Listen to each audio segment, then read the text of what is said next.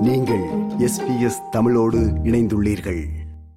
புலவர் முந்துரை அரையனார் அவர்களின் பழமொழி நானூறு எனும் நூலில் காண கிடைக்கின்ற முக்கிய வெண்பாக்களை விளக்குகிறார் ஆஸ்திரேலியா வருகை தந்திருக்கும் இசக்கிராஜன் அவர்கள். அவர் தமிழ் பற்றாளர் கட்டுரையாளர் எழுத்தாளர் மற்றும் நூலாசிரியர். முன்றுரை அரையனார் என்கின்ற ஒரு புலவர். இவர் வாழ்க்கைக்கு நன்மை பயக்கின்ற பழமொழிகள் நானூறை தேர்ந்தெடுத்து ஒரு பழமொழியை வைத்து ஒரு வெண்பாவினை பாடியுள்ளார். நானூறு பழமொழிகளை அமைத்து நானூறு வெண்பாக்களால் ஆக்கப்பெற்றதால் பழமொழி நானூறு என்று இந்த நூல் பெயர் பெற்றுள்ளது. பதினெண்கணக்கு நூல்களுள் இந்த பழமொழி நானூறும் ஒன்று. அரையனார் என்று அறியப்படுகின்ற இவர் அரச குடியினராக இருக்கலாம் என்று பலரும் சொல்லுகின்றார்கள். இந்நூலில் வரும் சொற்களையும் கருத்துக்களையும் பழமொழிகளையும் கருத்தில் கொண்டால் இவரை தென்பாண்டி நாட்டின் சீர்மிகு பழம் புலவருள் ஒருவர் என்று அறிந்து கொள்ளலாம். சமண சமய கோட்பாடுகளில் அழுத்தமான பற்று வைத்துள்ளவர் என்றும் நம்மால் அறிய முடிகின்றது. முதல் இரண்டு அடிகளில் தாம் சொல்ல வருகின்ற கருத்தின் உண்மையை அமைத்து செய்யுளின் இறுதியில் அதற்கு ஏற்றதும் அவ்வுண்மையை வலியுறுத்துவதுமான பழமொழியை அமைத்தும் இந்த செய்யுட்களை இவர் அமைத்துள்ளார். ஒரு பழமொழி காணார் எனச் செய்தார் மானாவினை அந்த பழமொழிக்கு ஏற்ப ஒரு வெண்பா பாடியிருக்கார். எனக்கு தகவன்றால் என்பதே நோக்கி தனக்கு கரியாவான் தானாய் தவற்றை நினைத்து தன் கைகுறத்தான் தென்னவனும் காணார் எனச் செய்யார் மானாவினை அதாவது நமக்கு வந்து பொற்கை பாண்டியனோட கதை நமக்கு தெரியும். அந்த பொற்கை பாண்டியன் வந்து அரசர் நாட்டில் உள்ள மக்கள் நலமாக இருக்க வேண்டும் என்று அவர் விரும்புகின்றார். அந்த இரவுகளெல்லாம் அந்த வீதிகளை வலம் வருகின்றார். அப்பொழுது ஒரு வீட்டில் கணவன் வந்து மனைவியை பிரிந்து வெளியூருக்கு செல்ல முற்படுகின்றான். அப்பொழுது மனைவி பயமாக இருக்கிறதே என்று சொல்கிறார். உடனே அந்த கணவன் வந்து நம்ம மன்னர் ஆட்சியில் ஒன்றும் பயப்பட வேண்டிய தேவையில்லை என்று அவர் சொல்லிவிட்டு செல்கின்றார். இதை இந்த மன்னன் கேள்விப்படுகிறார். ஒவ்வொரு நாளும் வளம் வந்து அந்த குடும்பத்திற்கு பாதுகாப்பாகத்தான் அவர் இருக்கின்றார். ஒரு நாள் அந்த வீட்டினுள்ளே ஒரு சத்தம் கேட்கின்றது.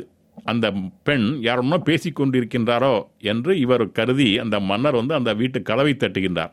தட்டிய உடனே அந்த உள் இருப்பவர் அவருடைய கணவனாக இருந்தால் அந்த கணவன் மனைவியை சந்தேகப்பட்டு விடுவாரே என்று பயந்து எல்லா வீட்டு கதவுகளையும் தட்டிவிட்டு அவர் ஓடி வருகின்றார். மறுநாள் எல்லோரும் கூடி அந்த வீட்டு கதவை தட்டியவர் யார் அவன் கையை வெட்ட வேண்டும் என்று எல்லோரும் கோபமுடன் பேசுகின்றார்கள். அப்பொழுது இந்த பொற்கை பாண்டியன் நான் தான் அந்த தவறை செய்தேன் என்று தன் கையை வெட்டி கொள்கின்றான். அந்த பொற்கை பாண்டியன் என்று அவனுக்கு பெயர் இந்த கதை நாம் எல்லோரும் அறிந்த கதைதான். அந்த பொற்கை பாண்டியன் தான் செய்த செயல் தகுதியற்றது என்று தெரிந்து அந்த செயலுக்கு தானே சாட்சி என்பதையும் உணர்ந்து வீடுகளின் கதவை தட்டிய குற்றத்திற்காக தனது கையையே வெட்டி கொண்டான் இந்த பொற்கை பாண்டியன். அதனால் நாம் செய்ய போகும் செயலை வேறு யாரும் பார்க்கப் போவதில்லையே என நினைத்து தகாத செயல்களை நல்லவர்கள் ஒருபோதும் செய்ய மாட்டார்கள். இந்த பழமொழியை தான் இந்த வெண்பா மூலமாக அவர் சொல்லியிருக்கார். இன்னொரு பழமொழி ஊர்ந்துருளின் குன்று வழியெடுப்பதில்.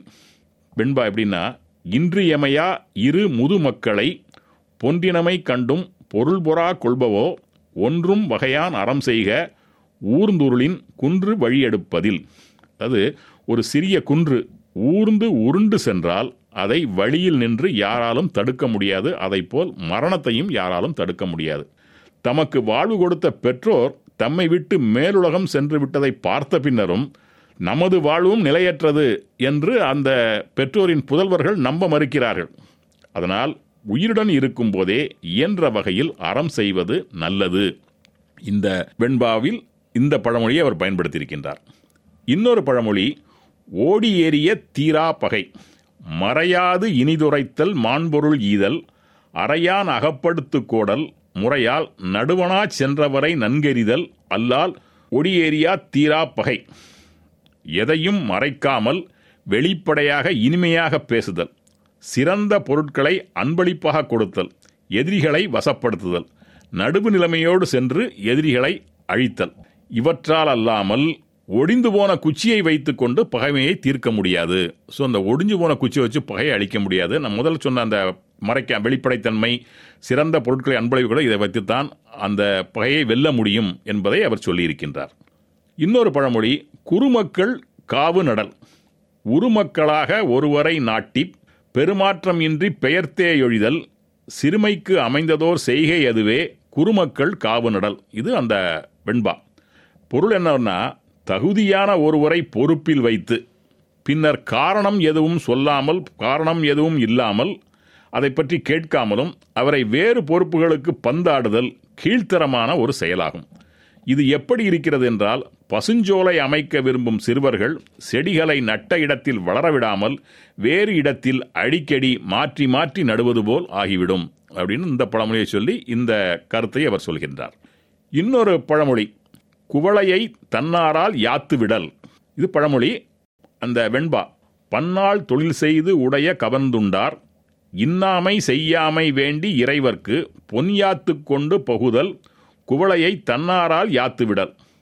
ஆட்சி செய்பவரோடு பல நாட்களாக இணைந்திருந்து தன்னுடைய தலைவருக்கு தெரியாமலேயே அவருடைய வருவாயை சுருட்டி கொண்டு அதன் மூலம் வாழ்ந்து கொளுத்தவர்கள் நிறைய பேர் இருக்கின்றார்கள்.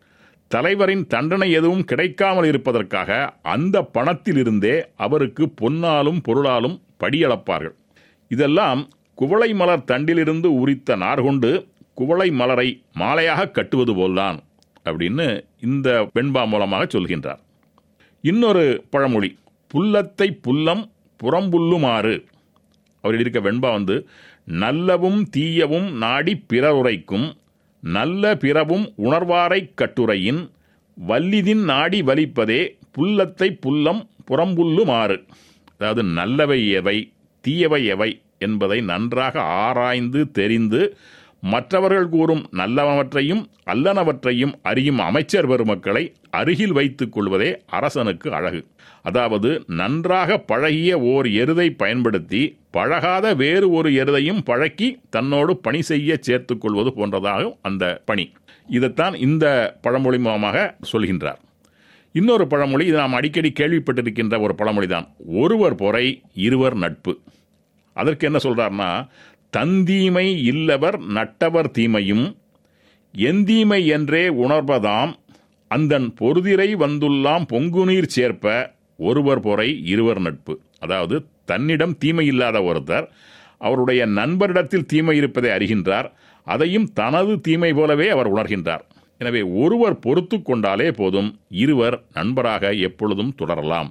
இந்த பழமொழிக்கு இப்படிப்பட்ட ஒரு வெண்பாவை சொல்லியிருக்கின்றார். இன்னொன்று குன்றில் மேல் இட்ட விளக்கு. கன்றி முதிர்ந்த கழியப்பல் நாள் செய்யினும் என்றும் சிறியார்கன் என்னானும் தோன்றாதாம். ஒன்றாய் விடினும் உயர்ந்தார் படுங்குற்றம் குன்றின் மேல் இட்ட விளக்கு. அதாவது நிறைய குற்றச் செயல்களை சாமானியர்கள் பலகாலம் செய்து வந்தாலும் அவை அவ்வளவாக வெளியே தெரியாது. ஆனால் சமுதாயத்தில் உயர்நிலையில் இருப்பவர் ஒரே ஒரு சிறிய தவறு செய்தால் கூட அது குன்றின் மேல் வைத்த விளக்கு போல் எல்லோருக்கும் எளிதாக நன்றாக தெரிந்துவிடும். இன்னொன்று நாம் அடிக்கடி நாம் தெரிந்து வைத்திருக்கின்ற ஒரு பழமொழி நுணலும் தன் வாயால் கெடும் அப்படிங்கிற பழமொழி நம்ம எல்லாருக்குமே தெரியும். அதுக்கு என்ன சொல்றாருன்னா பொல்லாத சொல்லி மறைந்தொழுகும் பேதைதன் சொல்லாலே தன்னை துயர்படுக்கும் நல்லாய் மணலுள் மூழ்கி முறைந்து கிடக்கும் நுணலும் தன் வாயால் கெடும். இதற்கு என்ன பொருள்னா மண்ணுக்குள் மறைந்திருக்கும் தவளை ஒன்று கத்தினால் அந்த சத்தம் இறை தேடி அலைந்து கொண்டிருக்கின்ற மற்ற பறவைகளுக்கு கேட்கும். உடனே அந்த பறவைகள் வந்து தவளையை கொன்று உணவாக்கி கொள்ளும். இது மாதிரிதான் பொல்லாததையெல்லாம் சொல்லி அதை மறைத்து வாழ்கின்ற அறிவிலிகள் அவர்களது வாயாலேயே அவர்களை கெடுத்துக் கொள்வார்கள். இப்படி நானூறு பழமொழிகளுக்கு நானூறு பாடல்களை இவர் பாடியிருக்கின்றார். பல பழமொழிகளுக்கும் அந்த வாழ்வியல் தத்துவங்களோடு வெண்பாக்களை ஏற்றிருக்கின்றார் இந்த முண்டுரை அரையனார் என்ற புலவர். விருப்பம் பகிர்வு கருத்து பதிவு. லைக் ஷேர் காமெண்ட் எஸ்பிஎஸ் தமிழின் ஃபேஸ்புக்